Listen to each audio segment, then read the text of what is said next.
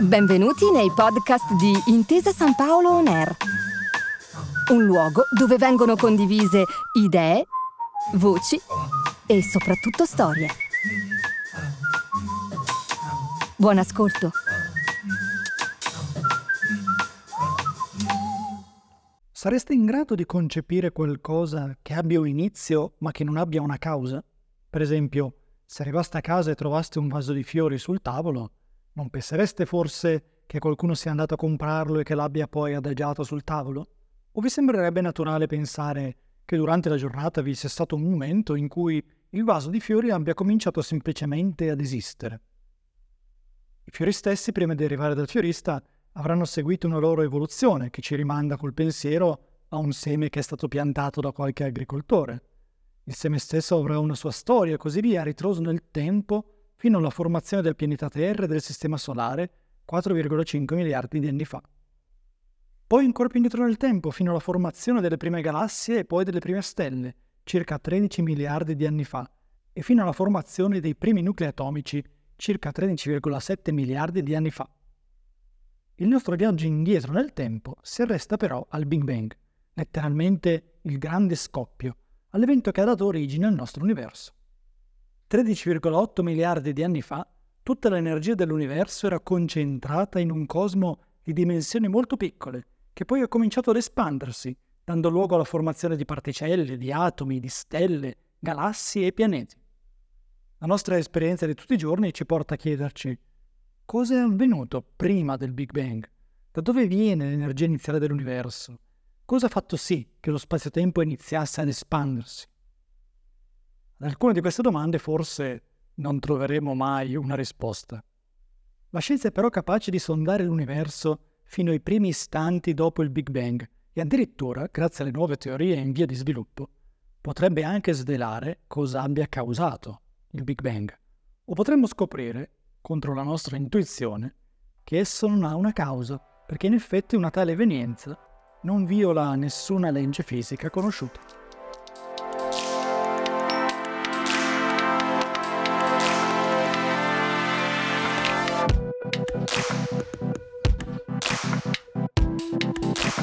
Benvenuti a Oltre i confini del cosmo, il podcast che racconta alcuni dei più grandi misteri della natura, dalla materia oscura al Big Bang, dalla vita extraterrestre al futuro dell'universo e che vi porta mano nella mano in un viaggio nello spazio e nel tempo per osservare il cosmo da nuovi punti di vista, per andare a caccia degli indizi di cui la scienza ha bisogno per espandere sempre di più la nostra comprensione del mondo.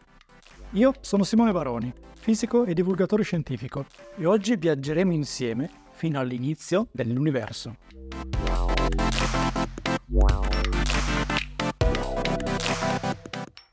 Richard Feynman, grandissimo fisico e premio Nobel per la fisica nel 1963, disse una volta Quando uno scienziato dice di non essere molto sicuro di un dato o risultato, vuol dire che effettivamente non ne è molto sicuro. Quando uno scienziato dice di essere abbastanza sicuro di un certo risultato, vuol dire che non ne ha la certezza assoluta. Quando uno scienziato dice di essere assolutamente certo di un dato risultato, vuol dire che non ne ha la certezza assoluta. Questa battuta di Feynman ci dice che la scienza non fornisce certezze assolute. La scienza ci dice con quanta confidenza possiamo affermare che un evento sia avvenuto in passato o se avverrà in futuro e anche che dobbiamo sempre essere aperti a cambiare idea nel caso che nuovi dati sperimentali ci indichino che le cose stanno diversamente. Oggigiorno esistono molte prove a favore dell'esistenza del Big Bang e questo ci rende molto sicuri del fatto che il nostro universo abbia avuto inizio con uno stato molto speciale, in cui l'energia era tutta concentrata in un cosmo di dimensioni molto piccole e che ad un certo punto abbia cominciato ad espandersi. La prima prova a favore del Big Bang, e che fu scoperta da Hubble nel 1929, è il fatto che quasi tutte le altre galassie si stanno allontanando da noi e che più una galassia è lontana, più essa si allontana a velocità maggiore. È facile convincersene utilizzando un palloncino gonfiabile. Vi invito ad eseguire il seguente esperimento, che consiste in due parti. Nella prima avanziamo nel futuro e nella seconda retrocediamo nel passato fino al Big Bang. Prendete un palloncino e gonfiatelo leggermente. Con l'aiuto di un pennarello segnate un punto sul palloncino. Questo punto è la Terra. Ora segnate altri due punti a distanze diverse dalla Terra. Questi punti rappresentano altre galassie. Gonfiate ulteriormente il palloncino e osservate la posizione della Terra e delle altre galassie. Notate che dopo l'esperimento, la Terra e le altre galassie si sono allontanate le une dalle altre. Inoltre le galassie che erano inizialmente più lontane dalla Terra, durante l'espansione si sono allontanate di più dalla Terra, ovvero si sono allontanate a velocità maggiore rispetto alle galassie che si trovavano più vicine alla Terra all'inizio dell'esperimento. Questo è ciò che Hubble ha osservato nel 1929. Più una galassia è lontana e più essa si allontana con velocità maggiore da noi. Ora, grazie al nostro modellino, mandiamo il tempo all'indietro. Basterà lasciare uscire aria piano piano dal palloncino. Man mano che il palloncino si sgonfia, le galassie si avvicinano le une alle altre, divengono sempre più vicine. Se potessimo sgonfiare il palloncino fino a farlo diventare un piccolo punto, tutte le galassie convergerebbero in quel punto, che altro non è che il Big Bang. Passiamo alla seconda prova a favore del Big Bang. Immaginate di allontanarvi milioni di anni luce dalla Terra e di poter osservare una grande porzione del cosmo. Le galassie vi apparirebbero organizzate come in una immensa ragnatela, fatta di filamenti che si intrecciano l'uno con l'altro. Questi filamenti brillerebbero della luce delle stelle di cui sono costituiti. Oggigiorno siamo capaci di simulare la creazione di questa ragnatela cosmica e di riprodurne le caratteristiche grazie a programmi informatici. Si parte da un cosmo di piccole dimensioni che si espande e si lascia che le leggi della fisica agiscano e facciano evolvere il sistema. Il risultato è la formazione di una ragnatela cosmica proprio come quella che osserviamo con i telescopi. E ciò è possibile solo se imponiamo che il nostro universo abbia avuto inizio con un Big Bang. Questo rafforza ulteriormente l'idea che il Big Bang sia davvero esistito. La terza prova a favore del Big Bang riguarda invece l'abbondanza degli atomi in natura. Perché il 74% degli atomi nell'universo sono atomi di idrogeno? Perché il secondo elemento più abbondante nell'universo è l'elio, che costituisce il 24% degli atomi? Dalle osservazioni sperimentali sappiamo quali sono le proporzioni di ognuno degli elementi nell'universo, o nel Sistema Solare, o nella Via Lattea, e l'unica teoria che è in grado di spiegare queste proporzioni è la teoria del Big Bang. In altre parole, se inseriamo tutte le leggi della fisica che conosciamo in un programma al computer e simuliamo la creazione di atomi nell'universo, l'unico modo in cui otteniamo le proporzioni corrette è imponendo che il nostro universo abbia avuto inizio con il Big Bang.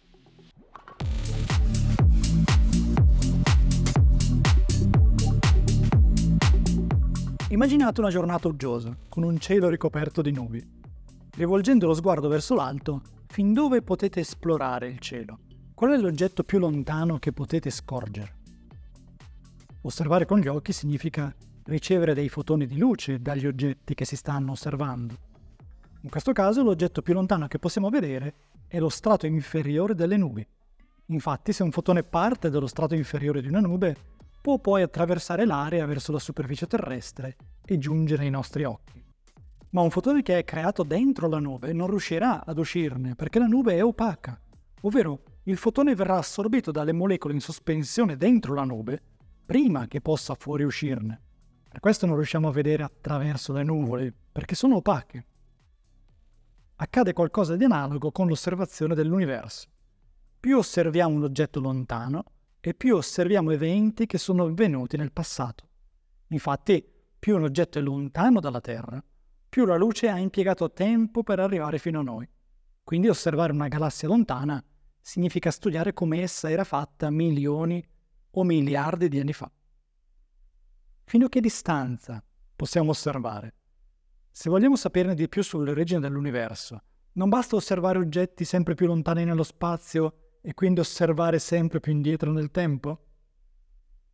Risulta che nei primi 380.000 anni dopo il Big Bang L'universo era opaco, proprio come all'interno di una nube. In altre parole, la luce non era libera di propagarsi e un fotone veniva assorbito subito dopo essere stato creato. Vi era infatti un gran numero di particelle elettricamente cariche che emetteva ed assorbiva fotoni di luce. Questo significa che non potremo mai osservare il Big Bang direttamente, o quel che è accaduto nei primi 380.000 anni dopo il Big Bang. L'universo si stava espandendo e al contempo raffreddando. Così, 380.000 anni dopo il Big Bang, la temperatura media dell'universo scese a 3.000 gradi e l'energia di movimento dei nuclei atomici e degli elettroni liberi si ridusse abbastanza da consentire loro di combinarsi a formare atomi neutri. In quell'istante i fotoni iniziarono a propagarsi liberamente, perché non vi erano più particelle cariche libere che potessero assorbirle. Proprio come i fotoni alla superficie inferiore di una nube, questi fotoni iniziarono a propagarsi liberamente per il cosmo. Da quel momento questi fotoni hanno viaggiato nel cosmo fino a noi e oggi li possiamo osservare. Provengono da ogni direzione, sia di giorno che di notte.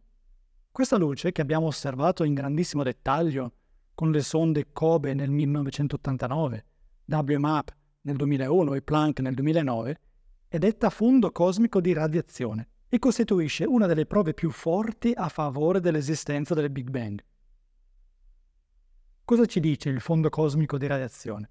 Che la luce che ha avuto origine 380.000 anni dopo il Big Bang ha attraversato il cosmo e si è raffreddata durante l'espansione dell'universo. Infatti l'espansione dell'universo implica uno stiramento dello spazio e questo a sua volta implica uno stiramento delle onde elettromagnetiche di cui è composta la luce. Immaginate di fotografare delle onde sul mare con il vostro telefono e in seguito di deformare la fotografia stirandolo orizzontalmente. Otterreste delle onde i cui picchi si allontanano sempre di più l'uno dall'altro. Nel caso delle onde elettromagnetiche della luce, più l'onda si stira, più il colore della luce vira verso il rosso, l'infrarosso, le microonde, e più l'energia e la temperatura della luce scendono. La luce emessa 380.000 anni dopo il Big Bang era inizialmente a una temperatura di 3000 gradi, si è poi raffreddata sempre di più e ora ha una temperatura di 2,73 gradi Kelvin, ovvero circa 1270 gradi centigradi. Questa temperatura corrisponde proprio a quella che si ottiene dai calcoli di un universo in espansione e che ha avuto inizio con un Big Bang 13,8 miliardi di anni fa.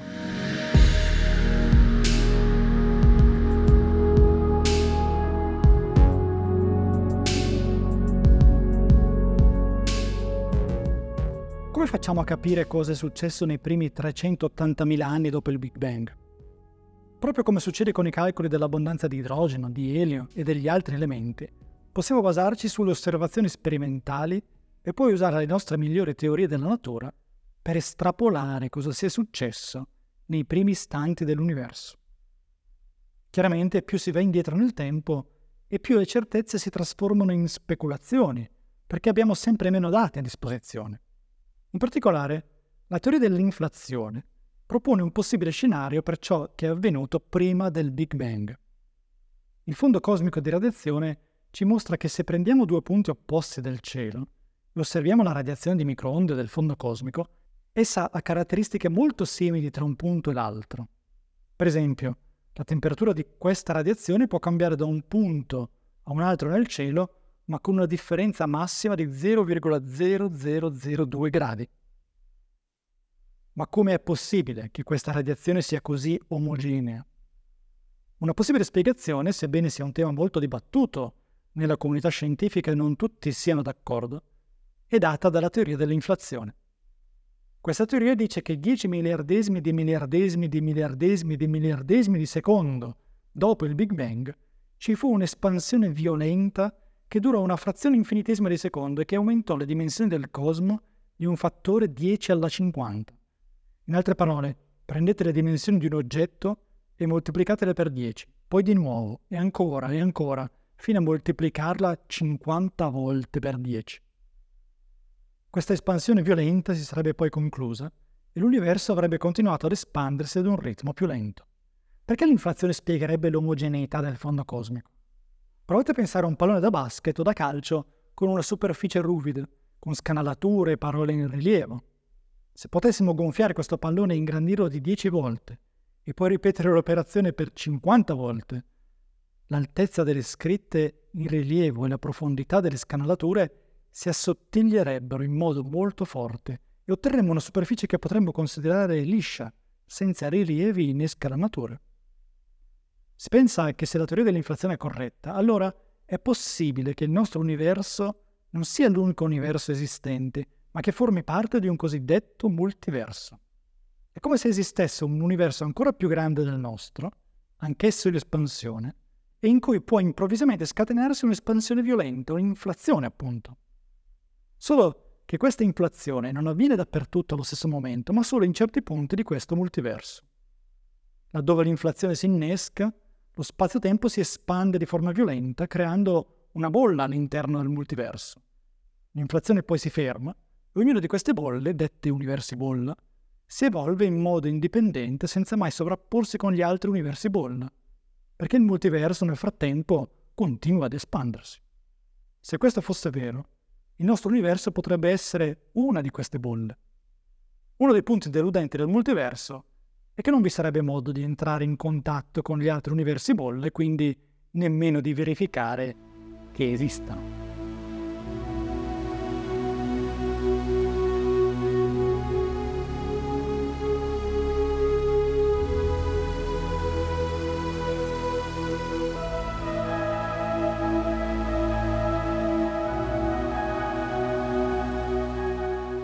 La teoria della relatività generale di Einstein è la nostra migliore teoria per descrivere la gravità e lo spazio-tempo. Ed è anche la teoria che ci consente di descrivere come evolve l'universo nella sua interezza. Come ogni altra teoria però ha i suoi limiti di applicabilità. Ovvero è in grado di descrivere bene cosa accade in certe situazioni, mentre in altre le sue equazioni danno risultati che non hanno senso. Per esempio, questo succede per oggetti così piccoli per cui entrano in gioco effetti quantistici, che cambiano le regole del gioco. All'interno di un buco nero, quando la densità raggiunge valori critici, si palesano fenomeni quantistici che la relatività non è capace di descrivere. Lo stesso vale per il Big Bang.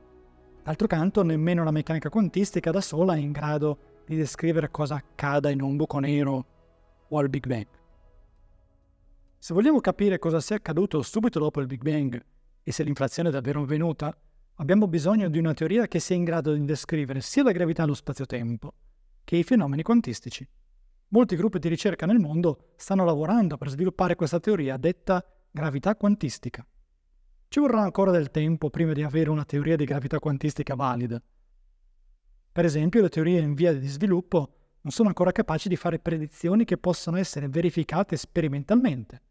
Se tali predizioni venissero smentite dagli esperimenti, la teoria sarebbe da scartare. Se invece le previsioni venissero confermate dagli esperimenti, la teoria comincerebbe a guadagnarsi la nostra fiducia.